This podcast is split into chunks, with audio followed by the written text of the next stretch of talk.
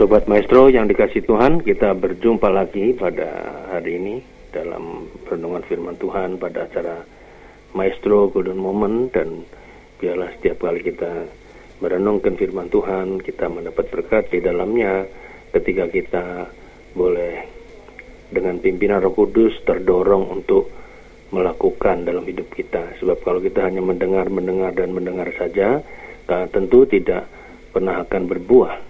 Jadi kita mendengar tapi juga harus melakukan sehingga kita berbuat. Tapi yang lebih penting lagi juga kita disebut oleh Tuhan Yesus orang yang bahagia. Berbahagialah orang yang mendengar firman dan melakukannya. Itu yang kita pegangi sehingga hidup kita hidup penuh dengan damai sejahtera.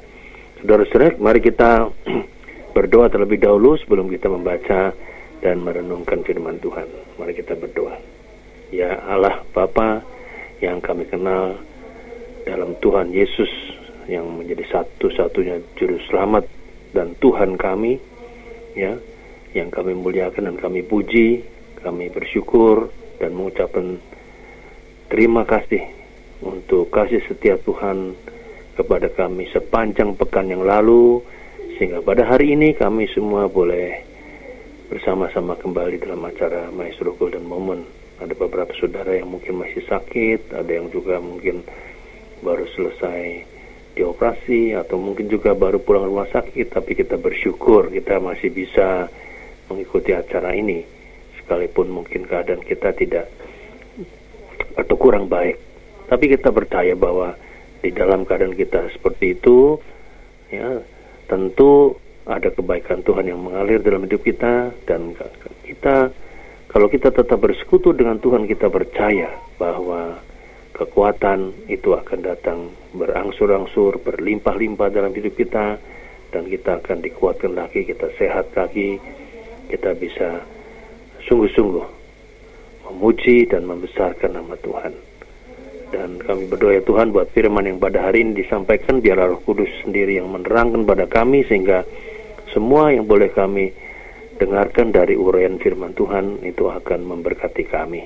Kami memberkati juga Ibu Silvi, Saudara Junius, Saudara mungkin juga Stefanus. Kami doakan ya Tuhan supaya mereka juga diberkati Tuhan di dalam uh, mengambil bagian untuk melayani kami pada acara Maestro Golden Moment.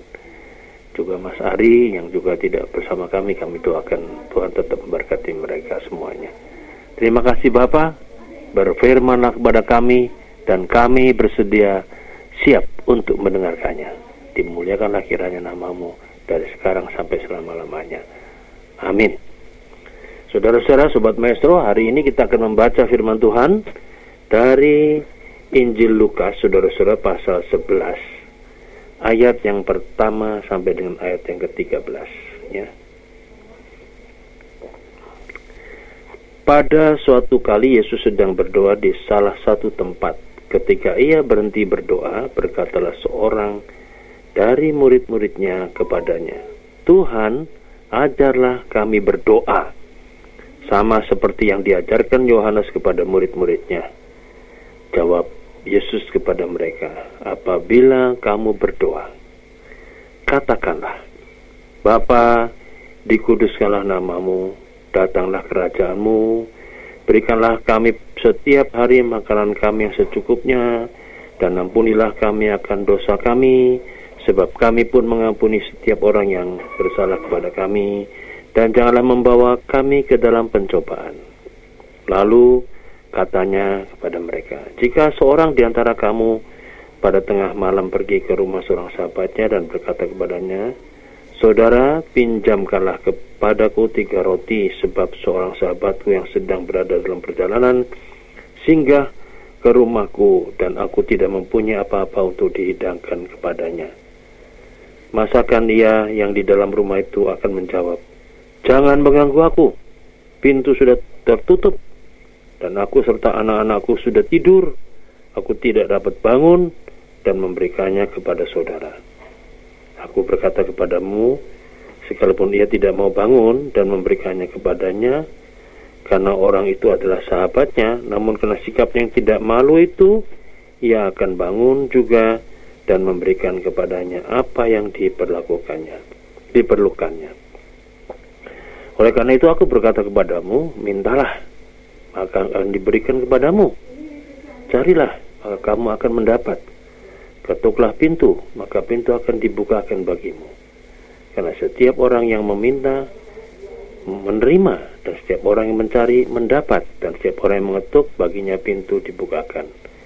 Bapak manakah di antara kamu jika anaknya minta ikan daripadanya, akan memberikan ular kepada anaknya, itu ganti ikan? Atau jika ia minta telur, akan memberikan kepadanya kala jengking?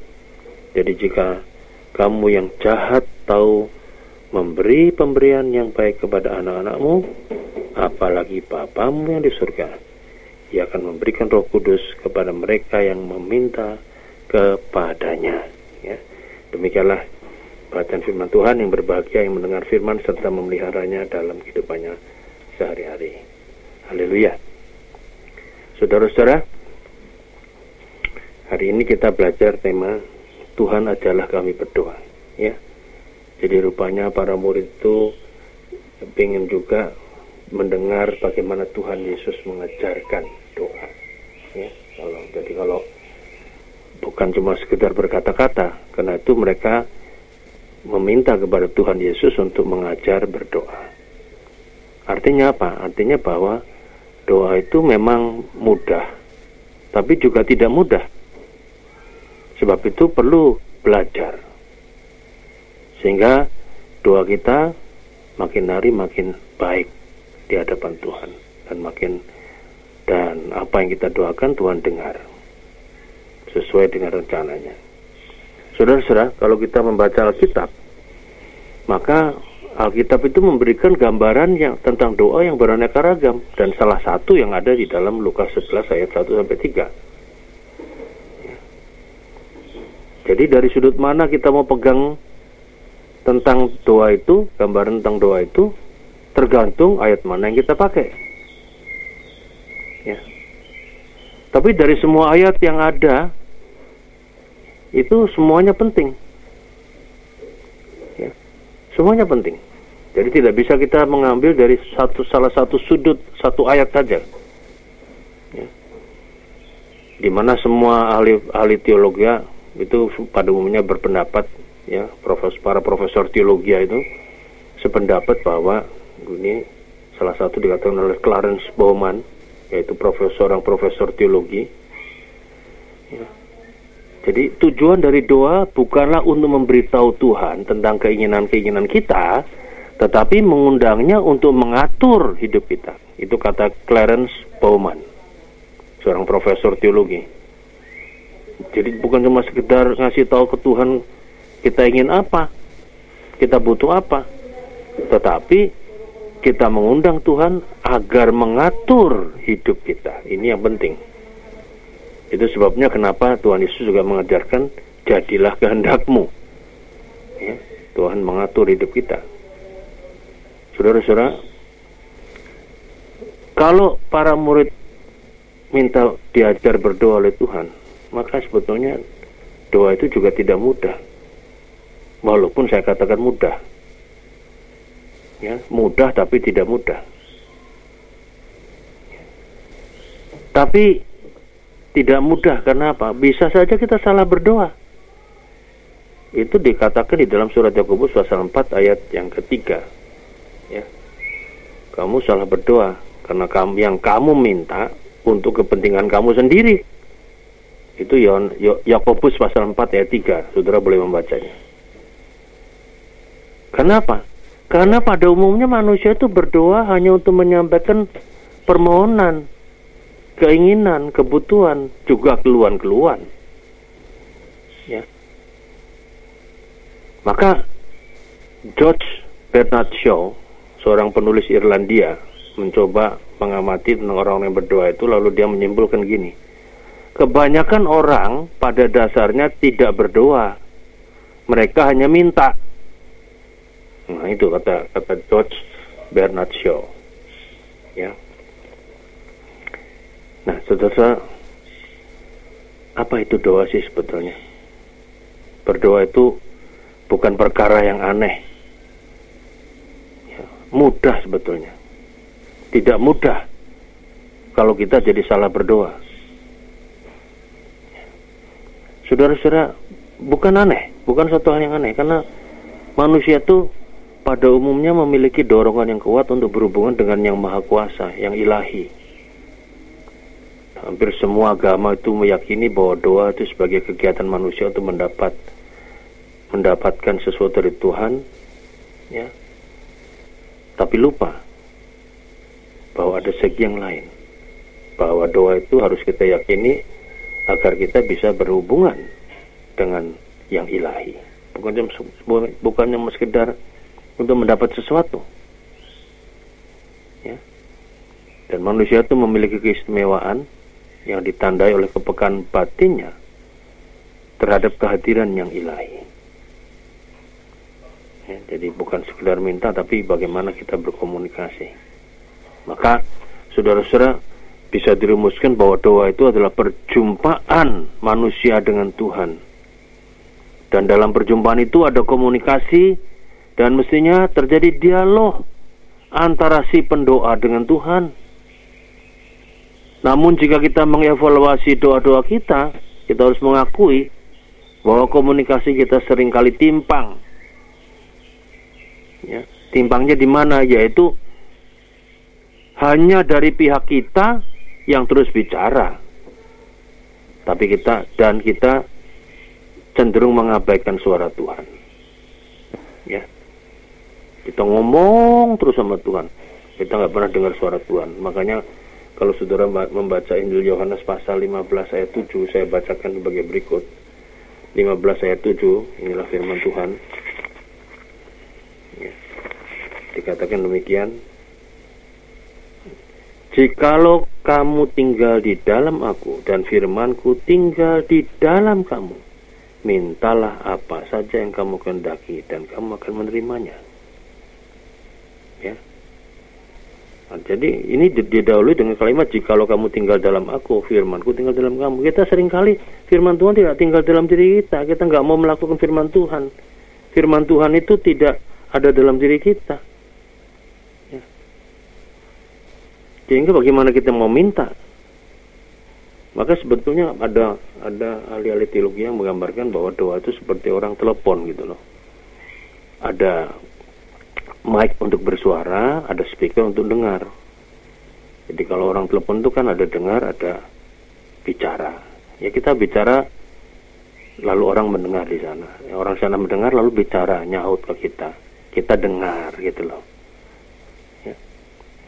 Seperti jadi seperti itulah kalau kita ngom, kebicara dengan Tuhan dengan doa dalam doa. Ada mic untuk kita bicara kepada Tuhan, tapi ada speaker juga untuk kita dengar suara Tuhan. Nah, kita sering kali tidak pernah mau dengar suaranya Tuhan. Yang kita lakukan adalah kita mau banyak ngomong sama Tuhan. Ya. Banyak minta. Banyak mohon dan sebagainya. Ya. Nah, saudara-saudara seorang teolog Jerman, Meister Eckhart itu mengatakan bahwa bila satu-satunya doa yang Anda sampaikan selama hidup Anda adalah bersyukur, itu sudah cukup. Coba sampai begitu. Ya, jadi kalau kita berdoa pada Tuhan nggak minta apa-apa, tapi selama hidup kita hanya bersyukur, ngomong sama Tuhan bersyukur, bersyukur, bersyukur terus, itu sudah cukup. Sementara pendeta Amerika yaitu yang terkenal dengan bukunya Positive Thinking Norman Vincent Peale itu mengatakan doa adalah sebuah kesempatan untuk mengucapkan apa pun. Lebih baik bila tidak memohon berbagai hal melainkan berterima kasih sebelumnya atas apa yang Anda inginkan lalu menyerahkannya kepada Tuhan dan memvisualisasikan hasil yang baik, silahkan terkejut melihat efektivitasnya. Itu kata Nor Vincent Nor Norman Peale, ya, pendeta Amerika yang menulis buku Positive Thinking terkenal ini. Ya, doa itu adalah sempat ucapan apa pun, tapi lebih baik tidak memohon. Ya, lebih baik berterima kasih sebelum apa yang kita inginkan. Lalu serahkan sama Tuhan. Nanti hasilnya akan mengejutkan dan efektif buat kita. Nah, kalau kalau kita pernah mendengar apa yang dikatakan Mahatma Gandhi itu hampir sama. Doa itu bukan meminta. Doa itu adalah pancaran jiwa. Lebih baik berdoa dengan hati dan tanpa kata-kata daripada berdoa dengan kata-kata namun tanpa hati. Ya. Saudara-saudara berjumpa dengan Tuhan, lalu kemudian da dalam komunikasi doa ini kepada yang menciptakan yang telah menghadirkan kita di dunia ya. Dan kita tahu bahwa yang menghadirkan kita dalam dunia itu adalah karena kasihnya pada kita ya. Maka itu penting. Jadi kita betul-betul mau berjumpa dengan Tuhan berkomunikasi dengan Tuhan Sang Maha Kasih. Ya Sang Maha Kasih maka maha segala-galanya. Kalau dia maha kasih, maka maha segala-galanya. Nah, saudara-saudara, kalau kita bicara tentang sampai di sini, maka sebetulnya kalau dia katakan Tuhan adalah kami berdoa, itu yang mau ditekankan apa? Yang mau ditekankan adalah bahwa di sini doa itu memerlukan kerendahan hati. Ini salah satu syarat yang utama. Ya, kerendahan hati Tuhan adalah kami berdoa. Lalu kemudian itu sebabnya Tuhan Yesus mengajar doa Bapa kami yang sering kali disebut sebagai doa yang sempurna karena itu diajarkan Tuhan Yesus kepada kita. Ya. Dalam Lukas pasal 11 tadi ayat 2 sampai 4 Yesus mengajar doa Bapa kami dalam versi yang lebih pendek daripada Injil Matius pasal 6 ayat 9 sampai 13. Isi doanya singkat, singkat. Mengatakan bahwa sebelum memohon segala sesuatu yaitu apa? Kita harus menyamakan frekuensi kita dengan Tuhan. Ya, seperti kalau kita mendengar siaran radio maestro ini. Kalau kita tidak bisa menyamakan frekuensi dengan radio maestro, ya tidak akan menangkap sinyal gelombang radio maestro dan kita tidak mendengar apa pun dari radio yang kita putar-putar itu. Ya. Tapi kita harus menyamakan frekuensi kita dengan Tuhan. Ya, sehingga kita bisa menyatukan keinginan diri sendiri kita ini dengan kehendak Sang Bapa. Maka doa itu dimulai apa? Bapa, dikuduskanlah namamu. Datanglah kerajaanmu. Ya. Artinya kalimat pertama ini ditujukan demi kemuliaan Bapa. Kalimat yang kedua itu supaya kuasa Allah yang maha kasih berdaya guna di bumi.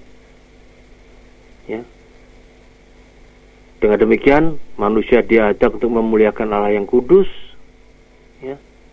Kalau terjemah nama, dipermuliakanlah kiranya namamu. Dan ketika itu kita ucapkan, maka sekaligus kita mendahulukan. Karena kita mempermuliakan Tuhan dulu, maka itu mendahulukan kehendak Allah kepada kita, yaitu kasih. Kehendak Allah itu kan kasih buat manusia. Kalau kita simpulkan dari semua hukum di Alkitab, apa sih hukumnya? Hanya satu, kasih kepada Allah, kasih pada sesama. Jadi, dengan kita mempermuliakan Tuhan, maka sekaligus mendahulukan kehendak Allah, yaitu kasih. Dan bukan mendahulukan apa yang menjadi kebutuhan kita, keinginan kita, permintaan kita. Ya, itu makanya dimulai dengan Bapa dikuduslah namamu, datanglah kerajaanmu. Baru setelah kalimat itu Yesus kemudian mengajar kita untuk meminta. Dan apa yang diminta? Ada tiga hal. Makanan yang cukup, pengampunan dosa, dan untuk tidak terbawa dalam pencobaan. Sehingga kita jatuh lagi dalam dosa. Saudara-saudara, perhatikan.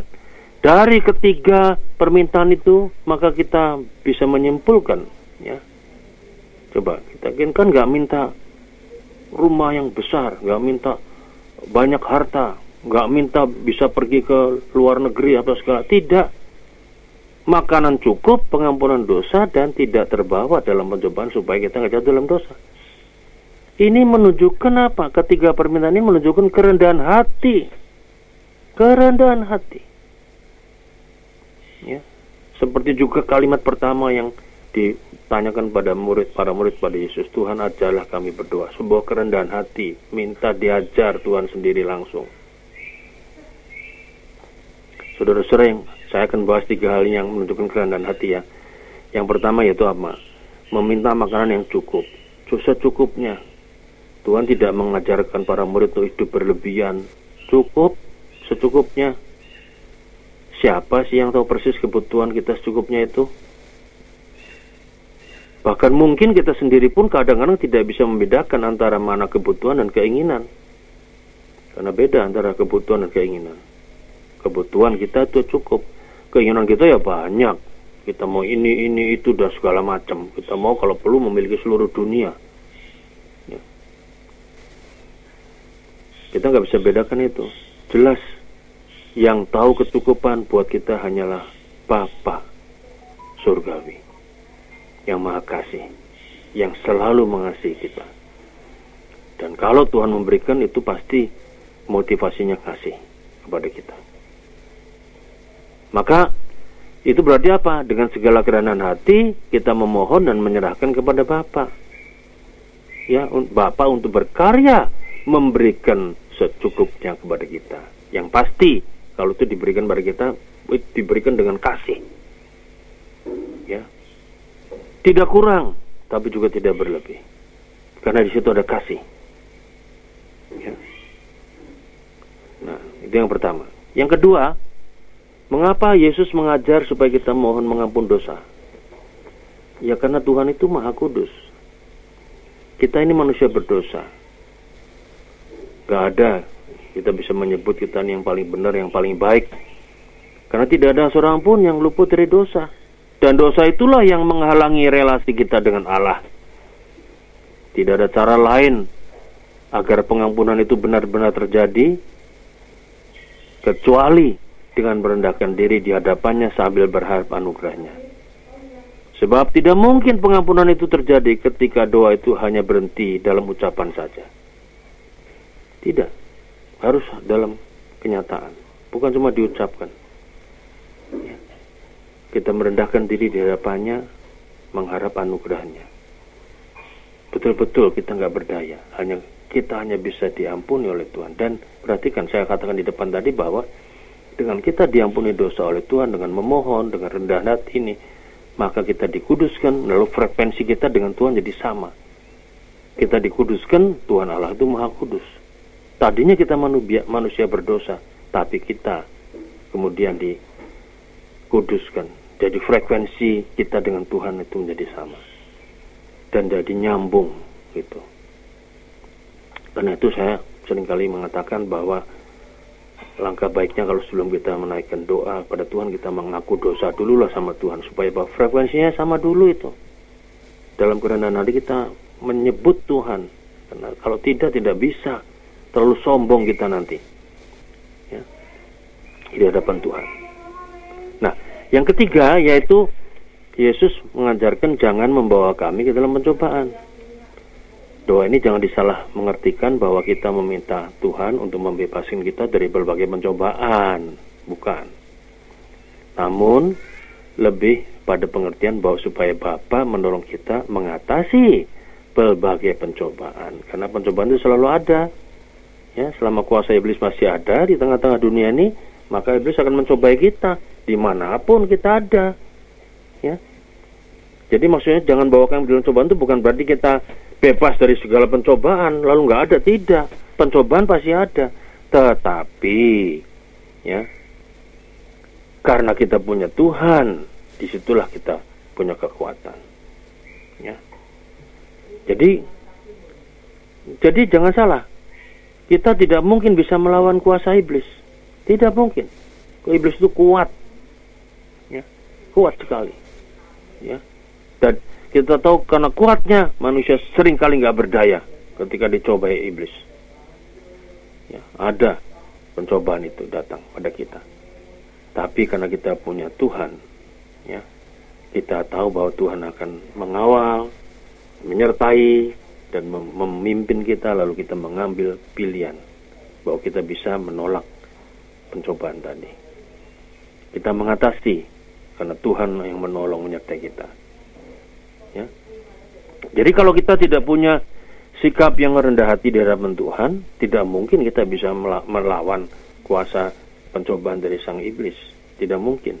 Hanya dengan merendahkan diri di hadapan Allah kita akan bisa mengalahkan pencobaan itu. Ya, saudara-saudara, lalu kita lebih jauh berkata, lebih jauh merenungkan gini, sikap apakah sikap rendah hati di hadapan Tuhan? Ya, seperti menurut firman Tuhan dikatakan bahwa tujuan dari doa bukan untuk memberi tahu Tuhan tentang keinginan-keinginan kita, tetapi kita mengundang Tuhan untuk hadir dalam diri kita untuk mengatur hidup kita. Tuhan juga akan mengatur dan mencukupkan kebutuhan-kebutuhan kita. Karena itu kalau kita berdoa dengan kerendahan hati itu, ya ini contoh ya, beri contoh. Jangan kita berdoa untuk berlindung dari bahaya, tapi berdoalah supaya kita bisa terbebas dari rasa takut saat menghadapi bahaya. Ya. Jangan kita berdoa untuk hidup lebih mudah, tapi mintalah kekuatan dan penyertaannya meski hidup ini sulit. Jangan juga berdoa dengan logika, tapi berdoalah dengan kesungguhan iman. Itu menunjukkan kerendahan hati. Kalau kita berdoa dengan logika itu nanti kita bisa apa namanya uh, akan berhitung dengan Tuhan. Tuhan saya sudah begini, saya sudah begini, saya sudah melayani Tuhan, saya sudah ikut Tuhan lama. Kenapa Tuhan bikin saya sulit segala macam. Itu nanti kita akan pakai logika, itu pakai logika. Tapi yang Tuhan ingin kita datang dengan kesungguhan iman. Nah, saya ambil contoh gini. Contoh ya, suatu sebuah kerendahan hati ini. Ada seorang anak kecil yang berdoa dengan polos. Berdoanya gini, Tuhan, malam ini saya akan memasukkan air ke pencetakan es di lemari es. Tolong Tuhan agar besok menjadi es. Dalam nama Tuhan Yesus, saya berdoa. Amin. Ya. Saudara-saudara, kalau kita mendengar doa ini gimana? Jangan-jangan kita tertawa dalam hati. Karena logika kita berpikir, nggak usah didoakan juga air yang disimpan lebih dari 4 jam di freezer pasti akan beku jadi es. Ya. Itu logika kita. Nah, saudara-saudara, anak kecil tadi pagi-pagi benar dia bangun untuk memeriksa freezer. Ternyata air yang dituangkannya ke cetakan es yang berbentuk bunga-bunga itu tel telah berhasil menjadi es. Dan dengan berteriak dia begitu gembira, hore, doa saya dikabulkan Tuhan. Mengapa ia begitu gembira? Karena doanya didengar Tuhan. Nah, saudara-saudara di sini kita belajar bahwa doa dalam kerendahan hati seperti anak ini mempunyai makna yang dalam, makna iman, makna penyerahan diri, bukan logika, dan juga bukan dalam kesombongan hati kita. Karena kita merasa dengan logika tadi kan itu uh, disimpan di situ 4 jam juga sudah pasti beku, kan kira-kira gitu. Jadi es. Nah, saudara-saudara, kita lupa Bukankah kalau aliran listrik mati sepanjang malam atau kulkasnya tiba-tiba rusak, bisakah air itu jadi es? Gak bisa kan? Kita itu sering kali jadi orang Kristen dalam hal berdoa cenderung mengedepankan logika. Tapi di atas logika ternyata manusia punya banyak keterbatasan. Di situlah saudara-saudara kerendahan hati untuk memohon pertolongan dari Tuhan sangat diperlukan sebagai syarat utama dalam doa kita. Ya. Karena itu kalau para murid berkata Tuhan adalah kami berdoa, maka Yesus mengatakan kamu yang pertama syaratnya cuma satu, rendah hati kepada Tuhan. Harus rendah hati. Karena di dalam Alkitab juga dikatakan orang yang rendah hati akan ditinggikan, yang tinggi akan direndahkan. Dalam Alkitab juga misalnya di Mazmur 100 pasal 1 dikatakan Tuhan itu tidak suka orang sombong. Dalam Amsal bahkan dikatakan ada enam bahkan tujuh perkara dibenci Tuhan. Tuhan benci kesombongan salah satunya. Karena itu saudara-saudara kerendahan hati itulah diperlukan. Sikap rendah hati di hadapan Tuhan. Dan kemudian kita menyerahkan semua pada Tuhan tentang semua yang kita minta pada Tuhan. Ya. Jadi seperti tadi saya sebutkan tokoh-tokoh Profesor Teologi George Bernard Shaw, kemudian Norman Vincent Peale mengatakan itu doa itu adalah apa? Menyerahkan semua pada Tuhan. Ya, bukan cuma minta. Kita melihat lebih banyak kita menyerahkan pada Tuhan untuk Tuhan bekerja. Tuhan mengatur hidup kita. Dan kalau Tuhan mengatur hidup kita, karena Allah itu kasih, itu yang jadi kekuatan Allah. Yang menjadi Allah Maha Kuasa itu hanya satu, kasih, kata kasih itu. Dan kasih itu pasti akan mengalir dalam hidup kita. Tidak mungkin kalau kita minta telur, ya dikasih yang lain. Yang katakan di dalam Alkitab tadi kan dikatakan dengan sangat jelas itu dikatakan pada bagian akhir Lukas 11 jikalau bapak mana yang kasih itu kalau anak yang minta ikan diberi ular minta telur dibeli kalat cengking. Ya. Jadi karena kasih kita tahu. Jadi biarlah Tuhan adalah kami berdoa. Itu berarti apa? Kita menaikkan permohonan kita dengan pemahaman. Biarlah Tuhan mengatur hidup kita. Kita mengundang Dia untuk Dia mengatur hidup kita dan pasti karena Allah itu Maha Kasih. Dia pasti memberikan yang terbaik untuk kita. Selamat berdoa dalam kerendahan hati. Amin.